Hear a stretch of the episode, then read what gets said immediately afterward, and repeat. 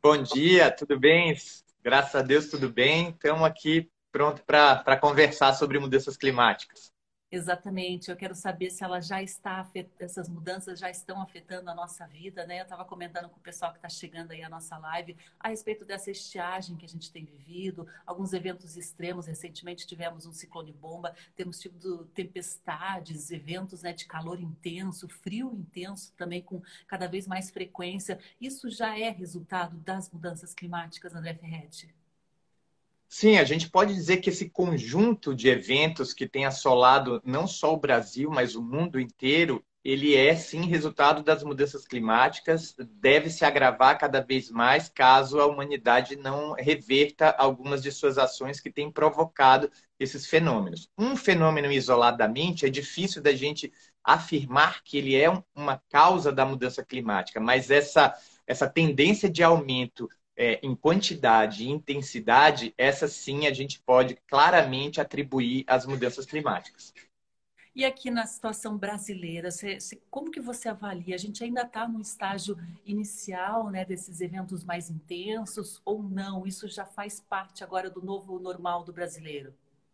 Infelizmente, isso já tem feito parte do novo normal. A gente tem um marco aqui no Brasil em 2004, quando a gente teve o ciclone extratropical Catarina. Até então, nunca tinha havido um fenômeno como esse no Atlântico Sul. Os ciclones extratropicais, na verdade, são o mesmo fenômeno que a gente chama de furacão no Atlântico Norte ou de tufão lá no Pacífico Sul. É, a bibliografia, a ciência, classifica esse tipo de fenômeno quando ele ocorre no Atlântico Norte como furacão e no Pacífico Sul como tufão, mas é o mesmo fenômeno. Ele não ocorria no Atlântico Sul. Ocorreu em 2004 com, com ventos de até 180 km por hora, causando um, um grande estrago em Santa Catarina. E esse ciclone bomba que nós tivemos é também consequência disso. Eram fenômenos que não ocorriam aqui. Entre 2004 e 2020, a gente teve vários ciclones extratropicais que a gente nem lembra mais porque a gente lembra do primeiro, que foi em 2004, e do último, que foi agora. Mas todo ano a gente tem tido alguns desses ciclones. Esses fenômenos não ocorriam antes. Da mesma forma, a gente tem notado é, grandes, grandes enchentes é, fora de época. Por exemplo, é, antigamente a gente tinha chuvas concentradas no verão aqui de de dezembro a março, na maioria dos estados, principalmente das regiões sul, sudeste. Agora a gente tem tido é, esses problemas de enchentes, de grandes tempestades, depois de verão. A gente tinha uma música que falava das águas de março deixando o verão, agora a gente tem tido esse tipo de problema em abril, em maio, até junho, mas principalmente em abril e maio. Então a gente está mudando o, o, período dessas grandes tempestades. Isso é uma mudança do clima que a gente já tem identificado Brasil afora e mundo afora. E eu queria saber quais são os impactos né, na economia brasileira, na economia global também dessas mudanças climáticas em um ritmo tão acelerado, André Ferretti. Isso afeta a economia do mundo inteiro por vários motivos. Um deles é, é a agricultura, a agropecuária em geral. A agricultura ela é, está muito relacionada com, com o clima, com o tempo. Então, as pessoas têm a, a, as culturas agrícolas estabelecidas em determinadas regiões em função de, dessa, dessa, dessa sequência de, de, de, clima que a gente tem ao longo do ano e, e, e as, a, a, frutificação, a floração, a produção eh, da agricultura está toda ela atrelada ao clima. Esse ano mesmo aqui em Curitiba, a gente tem visto a floração, por exemplo, dos ipês, ela foi muito antecipada, é algo que ocorre na primavera e aconteceu agora no início do inverno. Então, isso às vezes causa vários problemas, por quê? Porque há uma sincronia entre a floração de uma planta, o ciclo de vida, por exemplo, de um polinizador, de um, do inseto, que é essencial para essa produção, e se isso é, é, acabar ficando incompatível incompatível, né, é, é, é, não tiver ali sincronizado, a gente pode ter sérios problemas com a produção. Da mesma forma, essas grandes secas, essas grandes tempestades. Na região sul, sudeste do Brasil, a gente tem identificado uma tendência de mais chuva, porém em períodos mais concentrados. A gente então acaba convivendo com grandes secas e grandes enchentes. Apesar da gente ter, na média, a tendência de ter até um volume maior de água ao longo do ano, ele está ficando cada vez mais irregular. E regiões como Curitiba, que está passando por uma grande seca aí, é, a maior aí do últimos 100, dos últimos 100 anos, é, é, não tinha é, esse, esse, costume de ter essas grandes secas, tinha uma chuva mais bem distribuída. Curitiba é famosa pelo frio, mas também pela garoa, pela, pela chuva. E a gente está vendo é, já há algum tempo, desde o ano passado, uma estiagem muito grande. Quando chove, cai uma, uma chuva grande e concentrada, que também causa danos, causa estragos e não consegue é, é, repor a água nos reservatórios como se esperava. Isso ocorre em várias regiões do mundo. A gente tem visto incêndios gigantescos na, na, no continente africano, na América do Norte, aqui mesmo no Brasil, no Cerrado, na Mata Atlântica, no Pantanal. A gente tem visto mais focos de incêndio, como a gente está identificando agora, exatamente o mês de julho. A gente teve é, 30% mais de focos de incêndio na Amazônia e teve mais de 100% a mais no, no, Serra, no Pantanal. É, isso tem a ver com essas tendências de mais calor, mais seca, o que é, provoca mais incêndios também. Fora a ação do ser humano que agrava tudo isso. Exatamente. A Dani Campos está comentando aqui, cara, André, que prazer te ouvir. Várias pessoas estão entrando aqui na nossa live. A Miriam, lá da Premave, de, de Santa Catarina. Miriam, seja bem-vinda. A, a Malu Nunes está perguntando, André, qual o impacto das queimadas da Amazônia nesse contexto que a gente está conversando de mudanças climáticas? Bom, a Amazônia é fundamental para o regime de chuvas de toda a América do Sul. Então, a gente tem, com essas queimadas, a gente tem um problema local naquela região, que é, é a poluição causada pela fumaça, né? Isso às vezes fecha aeroportos, é, é, influi na, na, saúde das pessoas que moram naquela região. Porém, o, fogo é tão grande lá que essa fumaça é levada para outras regiões do país. A gente teve é, em São Paulo no ano passado, né, um, um, problema sério que, que foi causado pela fuligem dessas queimadas na região amazônica, que por devido a correntes de ar foi parar é, aqui na, na região sul e sudeste do Brasil, é, causando problemas de saúde também. Agora, é, essas queimadas, além de causar uma perda de biodiversidade muito grande, de aumentar a concentração de gás de efeito estufa na atmosfera, porque toda essa queimada, toda essa biomassa queimada acaba resultando em carbono a mais na atmosfera, o que permanece, o carbono, quando vai para a atmosfera, permanece por séculos ativo lá, lá na atmosfera, aumentando, intensificando uh, o fenômeno do, do, do, efeito estufa e, com isso, contribuindo com o aquecimento global.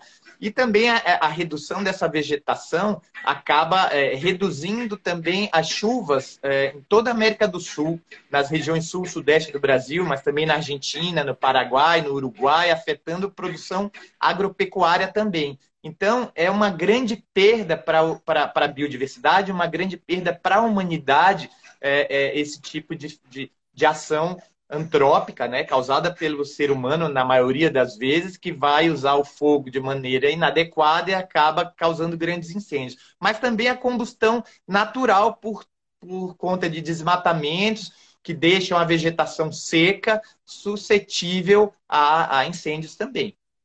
Isso que eu ia te perguntar, né, André Ferretti, essa questão do, da, da, alteração no clima, né? Deixa a floresta já em ponto de, de ser queimada, de, até de incêndios espontâneos, porque ela fica mais seca, não consegue reter tanta umidade, então cada vez mais teríamos é, incidentes de grande proporção de incêndio florestal? Exatamente. Tanto fica é, a floresta fica mais suscetível aos incêndios naturais, quanto aos incêndios provocados pelo ser humano que utiliza o fogo de maneira inadequada, seja para, entre aspas, né, limpar um pasto ou renovar uma, uma, uma roça, que são práticas bem, bem danosas ao solo, à biodiversidade e que muitas vezes é, fogem do controle e causam grandes incêndios. É exatamente até os próprios índios, né, as comunidades indígenas têm revisto algum, alguns métodos já antigos, tradicionais de queima de alguns locais, porque realmente até eles que já dominavam né, essa prática é, não estão mais conseguindo manter o controle dessas queimadas. É, que sai então o, o, os, os, outros homens brancos, digamos assim, né, que fazem essas queimadas em grandes proporções, né, justamente para criar pasto, criar áreas desmatadas.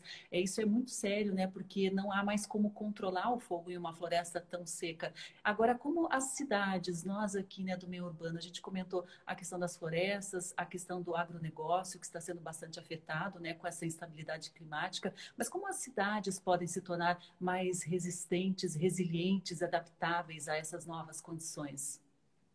É, essa é uma questão importante. As cidades acabam se tornando grandes ilhas de calor. Elas atraem grandes tempestades por isso a gente tem visto também é, é, mais enchentes nos centros urbanos, é, porque os centros urbanos acabam impermeabilizando o solo, a água não tem muito para onde ir e atraindo grandes tempestades pela questão é, é, da reação do calor gerado por aquela concentração de asfalto e concreto com a umidade do ar. E para evitar isso, as cidades precisam é, diminuir essa impermeabilização do solo. Como é que se faz isso?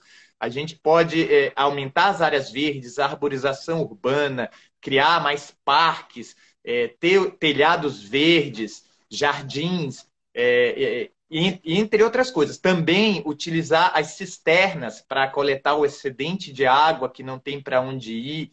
É, então, são várias iniciativas que a gente pode fazer, tanto da nossa casa quanto na cidade como um todo.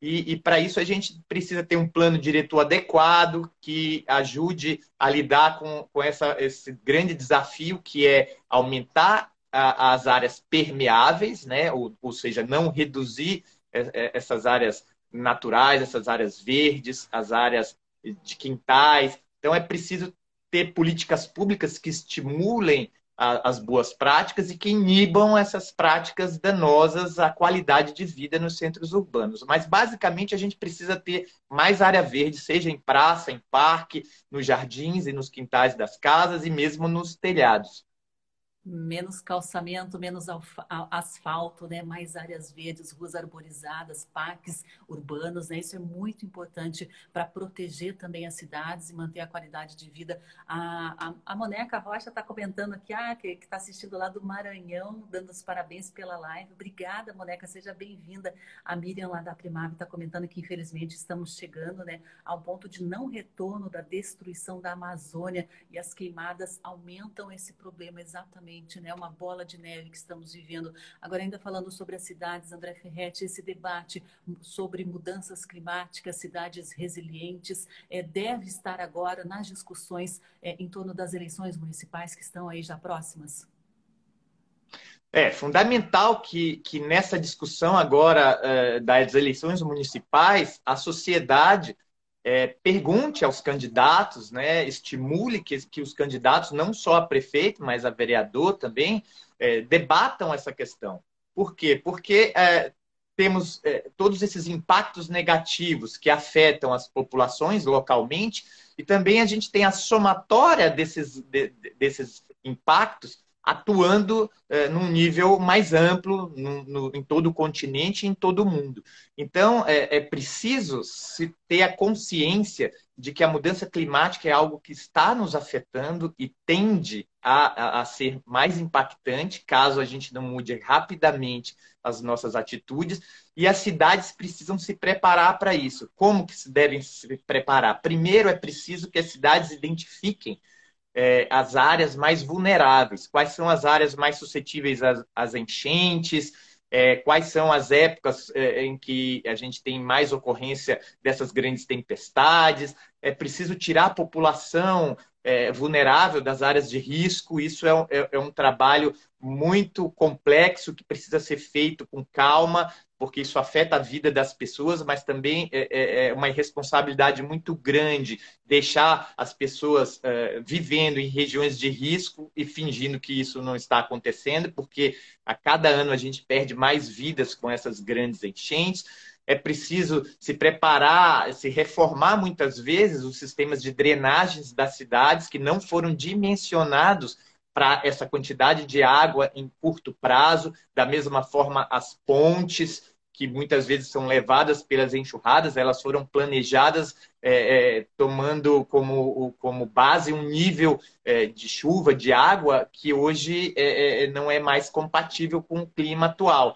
Então a gente precisa rever essas questões, é preciso também repensar, principalmente nos bairros novos, nas áreas que estão sendo planejadas, urbanizadas, nas revisões de planos diretores, é, todo esse cuidado com a necessidade da gente manter essas áreas verdes, manter e estimular, né?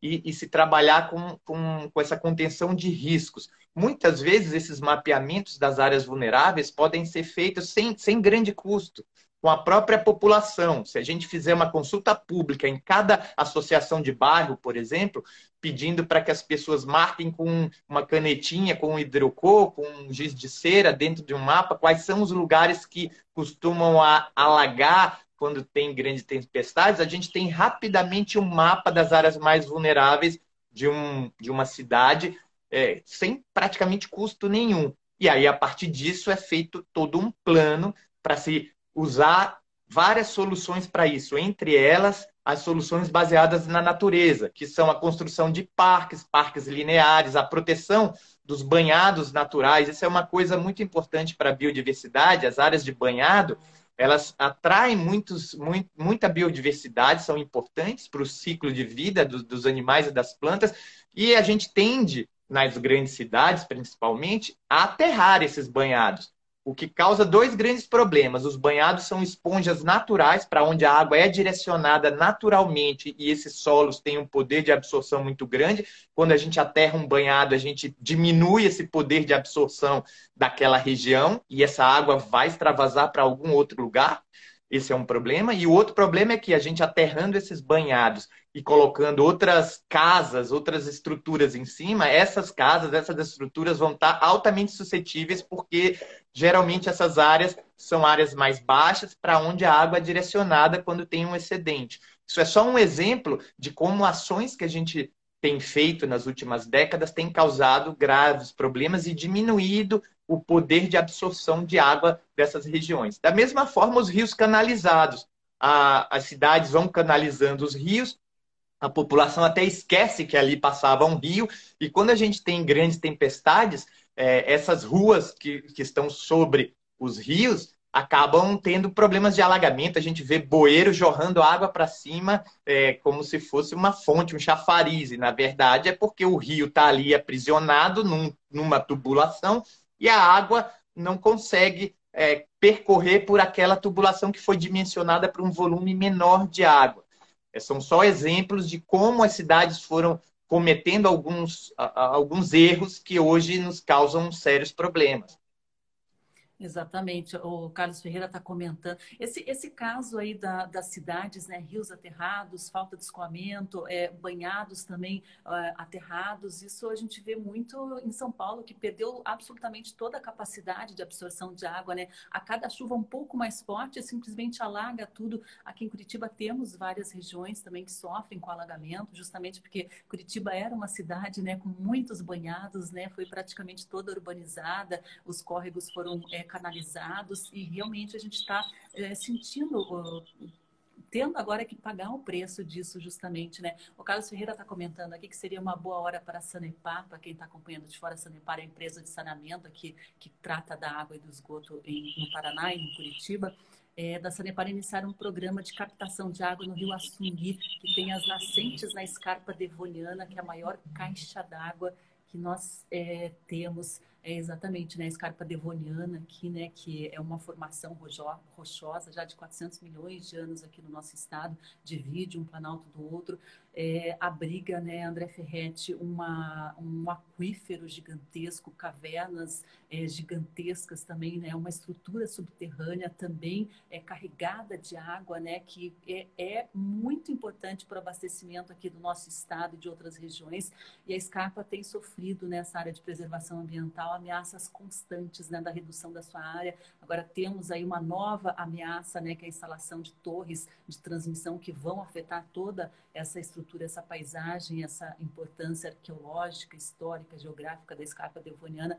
É, é um local que sofre muita ameaça e é um local fundamental também para o abastecimento de água. Né? Os nossos governantes, André, você tem visto aí que eles têm é, tido ciência da, da importância e das ameaças de projetos de desenvolvimento né, que envolvem essas áreas que, que são um, um patrimônio aí, não só para nós, mas para as futuras gerações, para a sobrevivência das cidades? Exatamente. É, essa é uma outra questão muito importante de ser discutida, eh, não só com os políticos, né, mas principalmente pela, pela sociedade como um todo, cobrando uh, uh, os órgãos públicos, cobrando gestores para que cuidem bem desse patrimônio é, da humanidade, da sociedade. Todas essas áreas, como as áreas eh, de banhados que a gente falou, as margens de rios, é, as cavernas, é, a, a, as grotas que a gente tem espalhadas pela área urbana, as nascentes, todas essa, essas áreas é, acabam é, sendo um, um, depositório aí de biodiversidade, de recursos naturais que são essenciais para a sociedade. A gente falou aqui muito da questão é, é, é da, da, da, permeabilidade do solo, é, mas também a gente, porque a gente tem tido muito problema nas áreas urbanas com inundações, mas também a gente tem tido é, problemas nas áreas rurais com falta de água, porque a gente não cuida bem é, do solo, a gente tem desmatado grandes áreas, não tem deixado uma, uma porcentagem de, de área natural que ajude no equilíbrio, na infiltração da água, na, na evapotranspiração, que é importante, que é o consumo da água pela vegetação e, e, e consequentemente, a transpiração dessas plantas levando umidade para o ar, que também, que também vai, vai ser importante para o ciclo da água, para que chova ali também. É, a gente precisa é, é, ter um cuidado com essas áreas, tanto porque a biodiversidade ela é essencial para a nossa vida, seja porque a gente vai ter ali os polinizadores da nossa agricultura, a gente vai ter os inimigos naturais de pragas e doenças, a gente vai ter a paisagem, que é algo essencial, como na escarpa devoniana, que foi citada, é uma paisagem belíssima, além de toda a importância para a biodiversidade, para os recursos hídricos, né, ali que que estão a, a, naquela região, é, é, uma região muito rica de recursos hídricos, mas também a paisagem é belíssima. Então, a gente tem a, a cultura de um povo muito relacionada com essas áreas naturais, com essas grandes paisagens. E a partir do momento que isso vai se perdendo, parte dessa cultura, dessa tradição também se perde. E aí a gente está falando de, de de hábitos das pessoas, seja hábitos religiosos, culturais, de lazer, mas também de alimentação, porque essa alimentação também está muito correlacionada com esses ecossistemas, com os frutos é, que, que são produzidos ali. Então, é muito importante que nessa, nesse período de debate sobre o nosso local, né, sobre a nossa cidade, o nosso município, a gente valorize esses ambientes e, e, e, tudo que eles nos fornecem, porque eles são essenciais para a nossa qualidade de vida, e se não forem bem protegidos, é, a gente vai ter consequências gravíssimas para quem mora ali, mas também para a macro-região como um todo, porque a somatória dessas perdas de biodiversidade vão causando impactos é, é, em outras regiões também, que vão se somando e, e gerando impactos, às vezes até em outros estados, em outros países. Exatamente, estou exibindo algumas imagens da região aí da Escarpa Devoniana, São Luís do Purunã, que faz bem a divisão ali, para quem não conhece, ainda um lugar belíssimo. Se você quiser saber mais a respeito dessa questão, né, que o Observatório de Justiça e Conservação tem acompanhado a respeito dessas ameaças à escarpa, a instalação de linhas de transmissão, você pode acessar o nosso site, as nossas redes sociais e a gente conta também com a tua participação nessa causa. Inclusive, a Lili Matinhos, ela está pedindo aqui, dando bom dia, bom dia, Lili. É, André, poderia explicar o ponto de não retorno. Acho que ela gostaria que você explicasse essa questão do não retorno, de não recuperação da floresta. Como que a gente podia explicar isso de uma maneira bem clara? existem limites ecológicos é, que a gente não pode ultrapassar, seja ela numa, numa, pequena área de vegetação, por exemplo, ou mesmo num ecossistema inteiro, quando a gente está falando, ou até um bioma, como a gente fala da Amazônia. Então, é, é, para que a gente tenha, é, é, para que o ecossistema funcione adequadamente, é preciso ter um equilíbrio, é preciso se cuidar para que os processos sejam mantidos. Se a gente tem por exemplo, um fragmento de vegetação, né? uma pequena área que foi sendo desmatada e restou só um pequeno núcleo. E esse, se essa área for pequena demais, é, a gente pode levar essa vegetação ao colapso por conta de fatores como ventos, é, que vêm, que ultrapassam, é, luz solar que entra em toda a área. A gente sabe que dentro de um ecossistema tem áreas que quase não recebem luz porque estão sombreadas pelas plantas. E se a gente ralear muito essa vegetação ou deixar essa faixa de vegetação muito estreita, os raios de sol conseguem ultrapassar tudo aquilo e penetrar em toda a vegetação. Com isso, a gente eh, tem espécies, por exemplo, que, que não conseguem viver nessa área mais ensolarada e acabam sumindo do ecossistema. E cada espécie dessa, seja ela de planta, de animal, que vai saindo do ecossistema, vai causando é, um impacto em cadeia que pode desestabilizar a, a, a, essa, essa área. Por quê? Porque são espécies fundamentais, seja para polinização, seja é, para controle de alguma praga, para controle de predadores. É, então, é, da, da, mesma forma que a gente pode ter esse efeito sendo medido numa pequena área, como eu dei o exemplo, a gente também pode ter isso em grande escala, numa grande região ou num grande ecossistema ou bioma, como a gente tem no caso da Amazônia. Os cientistas sempre é, disseram que se a gente tivesse um, um, desmatamento na região da Amazônia aí entre 20% e 30%, isso poderia causar um colapso naquele ecossistema. Por que isso? Porque é uma área gigantesca que, se a gente tira aí 20%, 30%, a gente acaba influenciando no regime de chuvas, por exemplo, que é fundamental para aquela região. É uma região que tem é, muito marcado essa, essa questão da, da, da época das chuvas e, e, e, essa, é, essa, essa chuva ela acaba sendo gerada por, por alguns fatores que são é, sincronizados. Entre eles, a água que vem é, do, do mar, a, a, evaporação da água do mar no Oceano Atlântico é trazida para a região da Amazônia. Outra parte dessa umidade que é importante para a chuva vem da própria transpiração, da, o que a gente chama a evapotranspiração das plantas. As plantas retiram a água do solo para utilizar, para produzir a seiva que leva o alimento para a planta como um todo, e parte dessa água também é evaporada e fica é, é, como vapor de água ali em cima. Então, essa umidade que vem da própria evapotranspiração das plantas com a umidade que vem do mar, ela, ela, ela se une e ela gera chuvas que, que, que caem ali mesmo naquela região e em outras é, áreas do continente.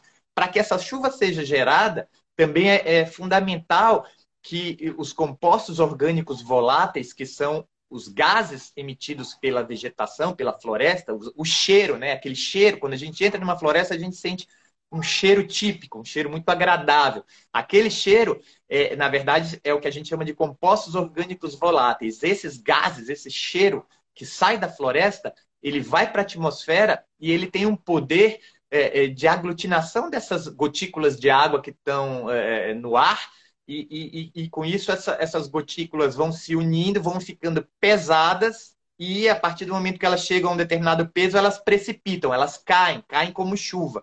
Se a gente reduz é, a área de floresta, a gente reduz esses compostos orgânicos voláteis, ou seja, reduz o poder é, é, de aglutinação dessas gotículas de chuva e, consequentemente, reduz a chuva. E com o passar do tempo, tendo menos chuva, a gente também vai ter uma, uma interferência muito grande na composição é, da vegetação daquele ecossistema, favorecendo algumas espécies e desfavorecendo uma série de outras. Isso vai gerando todo um, um desequilíbrio. E a tendência é que, é, que, que, os cientistas têm mostrado com vários experimentos há, há muitos anos A gente a gente está atingindo esse limiar, a Amazônia já perdeu mais de 20% de sua vegetação, a gente está ali bem naquele limite é, de quebrar esse ponto de equilíbrio e, com isso, é, modificar o clima da região a tal ponto que a gente pode é, transformar aquela vegetação, que é uma floresta tropical úmida, em, em um ecossistema mais seco. E com isso a gente tem uma perda muito grande de espécies, seja ela de animais e de vegetais, e a gente acaba reduzindo é, a biomassa armazenada ali, porque a gente vai ter uma vegetação mais seca, mais rala, e também, consequentemente, influenciando no regime de chuva, não só ali, mas no resto do problema, do, do, do, do ecossistema, do, do planeta, é, do continente principalmente. Mas todo esse problema é, é, que a gente fala de ponto de não retorno é a gente ultrapassar esses limites de equilíbrio entre os seres que compõem a floresta, sejam as plantas, sejam os animais ou a relação entre eles. Exatamente, né? Porque a partir do momento que se muda o clima dentro da floresta, né, se muda todo esse ecossistema. É claro que as espécies mais resistentes vão acabar predominando. A, agora, a, a Liv está comentando aqui, está pedindo a sua opinião, André Ferretti, é, a respeito da relação entre as cidades e a fauna silvestre. Ela comenta, né? Temos alta frequência de animais silvestres dentro da cidade de Bonito, no Mato Grosso do Sul, e a lavoura só cresce no entorno. É, a fauna também é, é, bastante ameaçada com essas mudanças, essas alterações é, que o homem tem causado em ritmo tão acelerado, não é mesmo? É, é isso é, é, fato. A gente tem esses problemas estão todos é, é, é, fazem parte de, de, um grande complexo. Toda alteração que a gente faz, ela acaba gerando uma reação em cadeia. a gente percebe o impacto na fauna muito grande, até mais rápido do que na vegetação porque a fauna está ali, se a gente tem um, uma, um, uma, uma, por exemplo, uma extração seletiva de alguma espécie, a gente está vendo na imagem, a gente viu ali é, uma jacutinga é, se alimentando de palmito, é, do fruto do palmiteiro, né? Que é essa imagem que está aí agora na tela. É, em muitas regiões, é, as pessoas retiram o palmiteiro para comer o, o, palmito.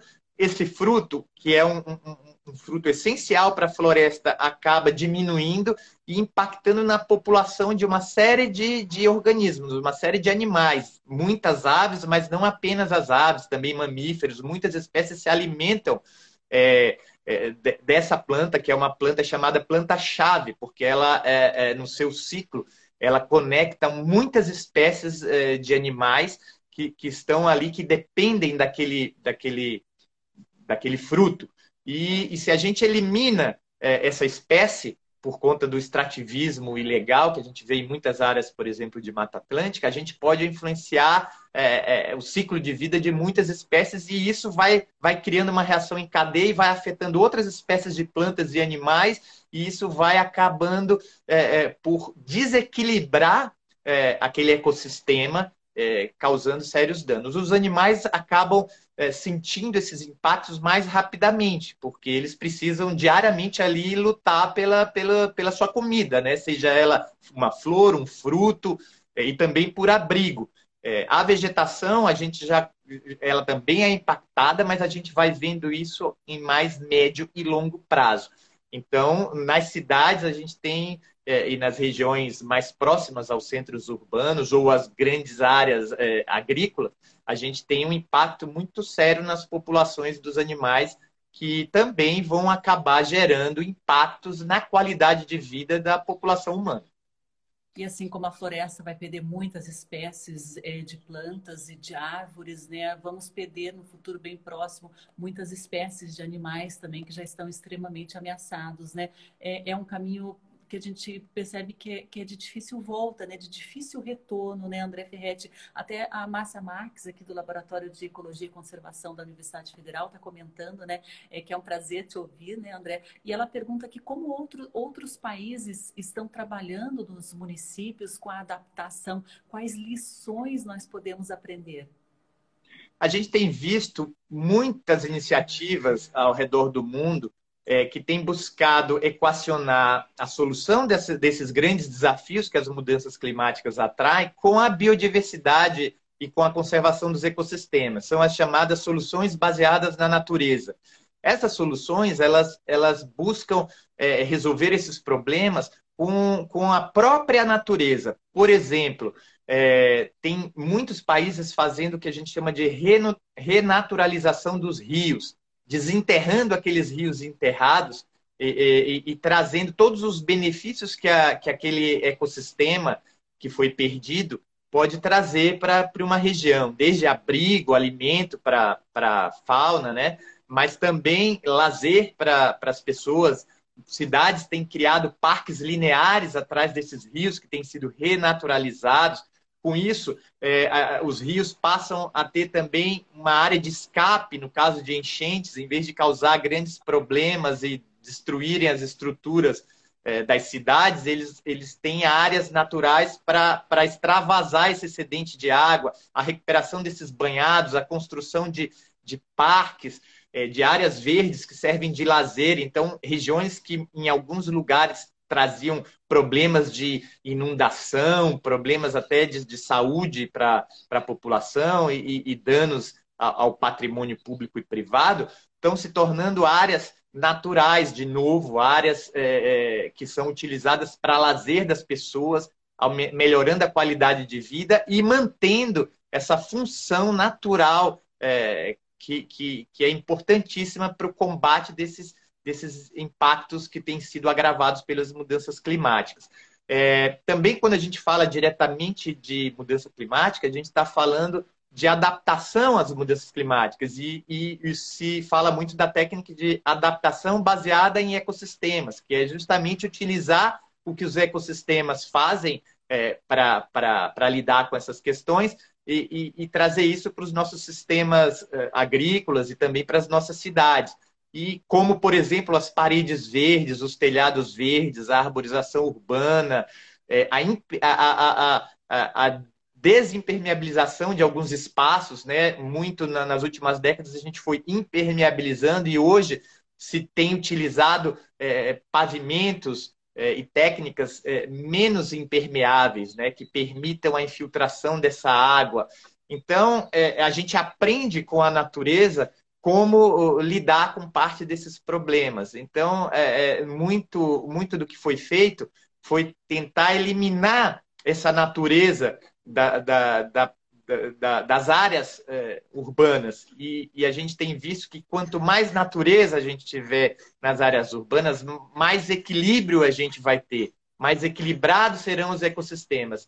É muito importante se recuperar esse equilíbrio e se manter o equilíbrio dos ecossistemas para que o ser humano e, e toda a biodiversidade não, não não sofra as consequências desses grandes impactos das mudanças climáticas. Então, o segredo é olhar para esses ecossistemas, sejam eles naturais ou antropizados, e tentar é, é, é, reequilibrá-los, tentar manter esses, esses elementos desse equilíbrio ativos é, e, e, e, e para que eles nos ajudem a lidar com, com esses, esses excessos que ocorrem, seja de mais água, de menos água, é, de são fenômenos, ou de mais vento. Então, a gente precisa ter é, é, uma, uma quantidade é, de, de, de áreas naturais suficiente para que os ecossistemas sejam equilibrados. A gente tem nas nossas legislações alguns, alguns parâmetros para isso, é, e a gente precisa não só respeitar a lei, mas principalmente manter essa legislação que tem sido ameaçada muitas vezes porque as pessoas querem cada vez mais e mais e mais é, utilizar as áreas para um uso intensivo, é, sem perceber a importância é, de que as áreas naturais dentro das cidades, mas também fora das cidades, são essenciais para o equilíbrio dos ecossistemas e para a qualidade é, da nossa vida, da vida de todas as espécies e também é, das atividades humanas. A gente tem tido é, perdas de produção, a gente tem perdas de vidas humanas por conta de desastres, a gente tem, tem tido problemas nas infraestruturas essenciais para as nossas atividades, sejam elas estradas, portos, casas, cidades como um todo, têm sido altamente impactadas pela, pelas mudanças climáticas, pelos eventos climáticos extremos, e a gente precisa é, é, é contribuir para que esse equilíbrio é, seja resgatado nas áreas em que ele está muito afetado e também proteger aquelas áreas que ainda estão bem equilibradas e que hoje são fundamentais para a qualidade de vida é, no planeta. É, queria dar um alô também aqui para a Sueli Cardoso, né, que está dando bom dia, está assistindo lá de São Luís do Maranhão. Sueli, seja sempre muito bem-vinda aqui ao programa. Queria dar um alô também para o Murilo Zanello Miléu, que está lá em São Luís do Purunã, né, está assistindo a nossa live. Ele comenta sobre uma questão muito importante aqui, que é a questão do lixo, né, que falta nos pequenos municípios coleta de lixo adequada, né, correta, os lixos recicláveis sempre podem chegar aos bueiros e aos bueiros, né, eles são a primeira entrada aí para os oceanos, né, André Ferretti, qual que é o impacto do lixo também que nós estamos gerando nesse contexto de mudanças climáticas?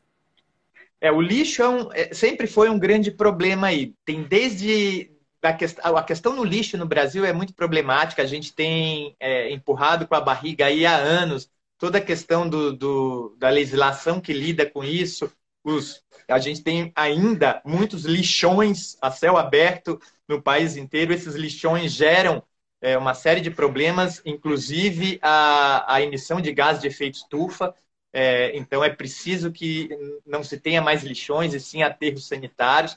Mas, mais do que isso, é preciso que a gente produza menos lixo então a gente tem que ter a consciência, a gente tem que, como sociedade, encontrar soluções para produzir é, menos lixo e dar o tratamento adequado a esse lixo. Seja ele é, em, em aterros sanitários, mas também no lixo da nossa casa e da nossa cidade. O lixo que é jogado nas ruas é, das cidades, por exemplo, causa de fato um grande impacto nesse cenário é, de grandes tempestades, cada vez mais intensas e frequentes, é, que levam um volume de água muito grande para os centros urbanos, que estão cada vez mais impermeabilizados, e essas águas precisam é, chegar aos bueiros é, para escoar. Muitas vezes é, esse, esse, esse, esse sistema de drenagem já é mal dimensionado, porque ele foi desenhado para uma quantidade de água é, que a gente tinha no passado, hoje a gente tem volumes de água maior e esses sistemas já não dão conta. Quando essas enxurradas encontram lixo pelo caminho e arrastam esse lixo para os bueiros, a gente tem um problema muito mais agravado e todo esse lixo, de alguma forma, acaba caindo nos rios e nos mares, gerando uma série de problemas, né? para os seres vivos que lá habitam, né? O, o, as espécies acabam confundindo muito desse lixo com alimento, tanto pela, pela aparência dele, pela consistência desse lixo.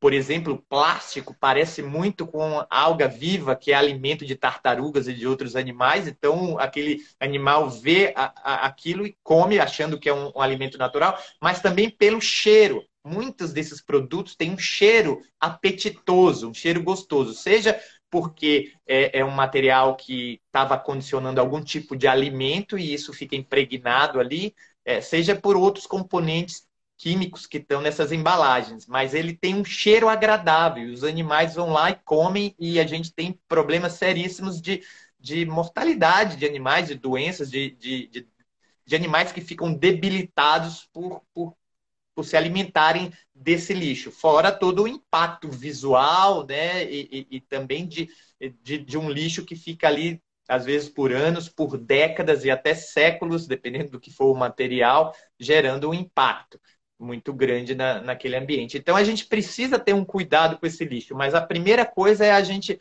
tentar produzir menos lixo, depois dar a destinação correta a esse lixo acondicioná-lo da forma adequada e destiná-lo de forma adequada. Isso é um desafio para a sociedade toda, desde o, uh, da, da, dos, dos órgãos de gestão municipal, mas também do cidadão, do empresário. É, toda a sociedade precisa se unir na luta contra o desperdício, contra uh, esse, esse, essa destinação inadequada desses resíduos então, é, é uma tarefa que depende de cada um de nós.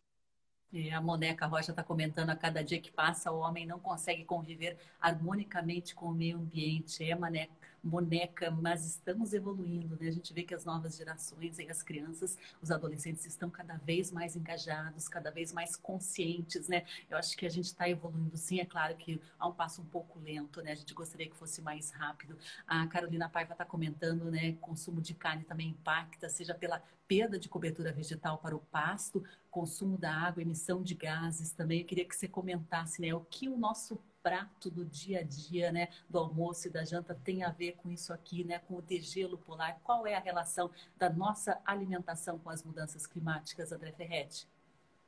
É fundamental, né? Porque é, o que a gente come, na verdade, é, é, vem de todo um sistema produtivo que impacta o, o, clima, impacta a biodiversidade, impacta toda a nossa vida. Então, a gente tem hoje é, um problema muito grande com a produção é, agrícola, que utiliza uma, uma, adubação muito intensiva, principalmente é, produtos, é, adubos nitrogenados, que têm um alto poder aí de aquecimento é, do, do, da atmosfera, mas também a gente tem uma, uma agropecuária como um todo, mas uma produção é, de carne, seja ela é, de carne vermelha, mas também de frango, de peixe, de todo muito intensiva e que causa também um, um, um problema sério de emissões de gases de efeito estufa, seja é, pelo, pelo, pela própria fisiologia do animal, seja para o alimento que a gente fornece a ele em grande quantidade, pelos dejetos gerados por esses animais que acabam gerando gases de efeito estufa. E também outra questão é que a gente tem é, é, em relação a, a gente consumir alimentos produzidos aí no, no mundo inteiro, que, que são produzidos numa região e para serem transportados para outras, geram uma série de, de, de, emissões de gases de efeito estufa no seu transporte, na, no seu ciclo de produção. Então, o ideal é a gente é, comer alimentos que sejam menos intensivos em gases de efeito estufa, é, seja por estarem sendo produzidos próximos a nós, né? Então, o ideal é a gente é, utilizar esses, esses produtos da estação e que são produzidos próximo da gente. Isso ajuda a diminuir é, a, a essas emissões. A gente evitar o consumo desses alimentos que são intensivos em emissões de gases de efeito estufa, como, por exemplo, carne vermelha, que é um dos que mais é, é, mais intensivo, tanto em emissões de gases de efeito estufa, quanto também é, em gasto de água. Para a gente é, comer um quilo de carne, aí a gente é, gasta cerca de 15 mil litros de água, por exemplo. É, então, a gente tendo uma alimentação mais saudável, uma, uma, dieta mais equilibrada e, e, e, com menos intensidade em produção em, em uso de proteína animal isso é essencial para a gente diminuir essas emissões, mas também comer alimentos produzidos perto da gente ajuda e também é, é, olhar bem o sistema produtivo, é, seja é, de qualquer um desses alimentos, como, por exemplo, se a gente está produzindo isso dentro de sistemas agroflorestais, por exemplo, é, são, são, são sistemas produtivos que são muito menos intensivos é, é, em emissão de gases de efeito estufa e também é, geram muito menos impacto ao solo, ao ecossistema como um todo, ao ciclo da água, aos seres vivos do entorno. Se a gente está comendo é, alimentos orgânicos também, que não usam é, na sua produção esses, é, esses grande, grande quantidade de, de fertilizantes e adubos sintéticos, a gente também está ajudando a reduzir é, não apenas as emissões de gases de efeito estufa, mas também o impacto é, em toda a, a, cadeia de vida. Né? Então, é, é, é, fundamental que a gente preste atenção para o que a gente come, para que a gente é, é, é, dê preferência para esses alimentos produzidos localmente e para esses sistemas de produção menos intensivos. Existe no próprio país, aqui no próprio Brasil, existe financiamento público para uma agricultura de baixo carbono. A gente tem o plano ABC, ele faz parte do plano Safra. Infelizmente, é, historicamente, só se utiliza, ele representa uma porcentagem muito pequena do financiamento público para a agricultura é, que, que acaba destinando aí 98, 99% dos recursos para a agricultura convencional e não para a agricultura de baixo carbono, mas isso pode mudar e depende também da gente. é, de, de, de, de, que esses incentivos sejam direcionados para uma agricultura de baixo carbono. É, e também a, a, gente tem tecnologia no Brasil para produzir todos esses alimentos de uma forma mais equilibrada, com menos emissão de gases de efeito estufa e também com menos impacto para o solo e para toda para a vida. Né? A gente pode produzir alimentos com menos é, adubação, é, com menos emissão de gases de efeito estufa e também com menos é, agroquímicos, sejam eles é, per, mais menos impactantes ou mais impactantes, mas todos esses produtos acabam gerando emissões de gases de efeito estufa e acabam impactando os outros seres vivos. Exatamente, né? Até o Juliano Dobbs está comentando, né? Biodiversidade marinha extremamente impactada pelo lixo. Tô dando parabéns aqui, excelente entrevista, André. É realmente, né? Ninguém questiona o sabor, né, da carne vermelha, né? Acho que é, não é nem essa questão, né? Mas é a gente ter conhecimento de onde vem o nosso alimento e qual o impacto daquilo que a gente está comendo e quais seriam as alternativas, né, para o bem comum, para o bem do planeta, que você poderia substituir, né? Substituir agora a carne vermelha já é um bom caminho, não precisa nem ser todos os dias, né? Mas alguns dias por semana já vai fazer uma grande diferença. É, inclusive aqui a, a Live está pedindo, André, se você poderia falar sobre as expectativas de projetos da Fundação Boticário com o programa Teia de Inovação em Turismo. Então, nós temos a, a, uma, uma iniciativa dentro da Fundação Grupo Boticário, que é a TEIA, é, que busca é, discutir com a sociedade grandes desafios da, da, de, de, um determinado tema, no caso, turismo, quais são os principais desafios. A gente fez essa etapa alguns meses atrás, identificando junto com a sociedade uh, os principais gargalos, os principais desafios que, que precisam ser equacionados. A partir disso, a gente é, tem chamado a sociedade agora para apresentar soluções para esses grandes desafios que foram identificados.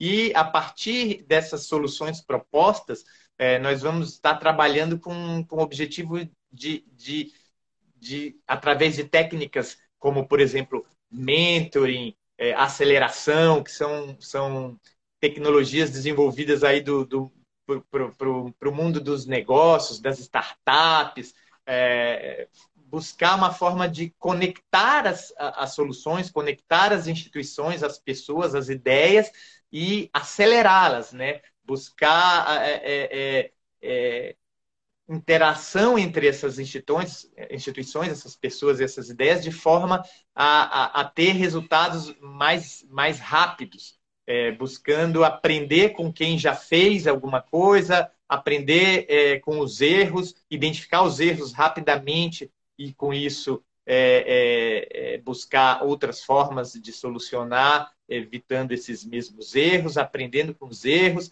é, e unindo esforços. Então, a, a, ideia da TEA é juntar pessoas, instituições, ideias, tecnologias de diferentes setores é, em vários momentos, desde de identificar os principais desafios a serem trabalhados, é, mas também buscar as melhores soluções e, e, e tentar acelerar essas soluções para que a gente tenha resultados mais rápidos. Então, a gente tem é, todas essas etapas ao longo do ano sendo sendo feitas e, e, e as pessoas podem buscar mais informações no site da Fundação Grupo Boticário. E, e, participar, é importante participar e propor soluções e interagir é, dentro desse, desses processos como um todo. Exatamente, né? Eu acho que é, a gente podia deixar uma mensagem final aí na nossa entrevista, né, André Ferretti, sobre mudanças climáticas, que atitudes individuais as pessoas podem adotar a partir de agora, né? Não é a partir de amanhã, não é a partir de segunda-feira, a partir deste momento, né, para ajudar a conter, mitigar essas alterações que nós estamos causando ao nosso planeta. É, eu acho que a principal questão é a pessoa refletir sobre os seus hábitos é, e sobre suas escolhas é, priorizando sempre aquilo que gera menos impacto e que pode melhorar a qualidade de vida da pessoa e da sociedade como um todo. Então, a gente tem desde de ter alimentos mais saudáveis, a gente ter hábitos de vidas mais, mais saudáveis, né? A gente pode pensar isso na hora do nosso transporte, da nossa locomoção, da nossa alimentação, do nosso consumo de qualquer bem ou serviço. Tudo isso impacta também nas mudanças climáticas e também na biodiversidade. É, a gente estava falando aí da, da teia, né, é, de soluções aí para o turismo. É, essa é, é, é, uma, uma questão importante. Assim, a gente está num, num momento de restrição e todo mundo tem percebido a importância desse contato com a natureza. E é, é, o turismo em áreas naturais é, pode ser uma, uma solução interessante para gerar receita para os municípios, para as pessoas, gerar qualidade de vida e lazer de uma forma compatível e, e, e harmônica com a natureza. Você pode ter geração de renda, você pode ter novos negócios, novos empregos, é, lazer, qualidade de vida, é, contemplando a natureza, é, ajudando a natureza a, a, a, a se manter equilibrada é, e, e, gerando recursos é, para a conservação da natureza e para a sociedade que é, trabalha pelo, tanto pela conservação quanto pela restauração desses processos ecológicos que são essenciais para a nossa vida. Dentro das ações da Fundação Grupo Boticário, a gente tem várias iniciativas é, como essas, inclusive agora a gente acabou de fazer um mapeamento é, de negócios sustentáveis, negócios é, de impacto positivo em conservação e, e, e, e também é, é, numa região importante, que é a região da Grande Reserva Mata Atlântica, que inclui aí o litoral norte de Santa Catarina, o litoral do Paraná e o litoral sul de São Paulo, onde a gente tem mais de 46 municípios com uma numa região importantíssima de Mata Atlântica, é, com uma série de, de, de, oportunidades de lazer, de negócios, é, que a gente está buscando incentivar para ajudar as populações locais a ter uma renda melhor, ter mais emprego, é, a quem é de fora poder conhecer e contemplar todas essas belezas e a sociedade como, como um todo é, conseguir buscar um, um, uma, um, melhor equilíbrio com a natureza e ver na natureza não um, um, um desafio, e sim uma oportunidade de qualidade de vida, de geração de renda, de emprego é, e, e de lazer. Exatamente, a natureza, né, em seu estado bruto, a natureza, a floresta em pé, é tão linda, né? É tão bom, é tão bom, bom, bom demais, sem palavras até para definir. André Ferretti, que, a gente está chegando ao fim aqui, queria agradecer muito a sua disponibilidade, o pessoal que está acompanhando aí na nossa live. A Esther Atanásio chegou aí. Esther, bom dia para você. O pessoal também que está chegando, vocês podem rever também aqui no nosso IGTV. E André, muito obrigada pela sua participação. Eu exibi algumas imagens aí do Instagram da Fundação Grupo Boticário, né? O pessoal que quiser rever, saber mais, é só procurar aí nas redes sociais. André, muito obrigada e um ótimo dia para você. Muito obrigado, abraço a todos os amigos e amigas aí que participaram e a vocês do, do Observatório também. Até a próxima, então. Pessoal, muito obrigada pela audiência. Lembrando que estamos transmitindo também via Rádio Cultura. Um abraço aí para o pessoal que está acompanhando via rádio. E depois a gente disponibiliza também no YouTube o programa. Um ótimo dia para todos.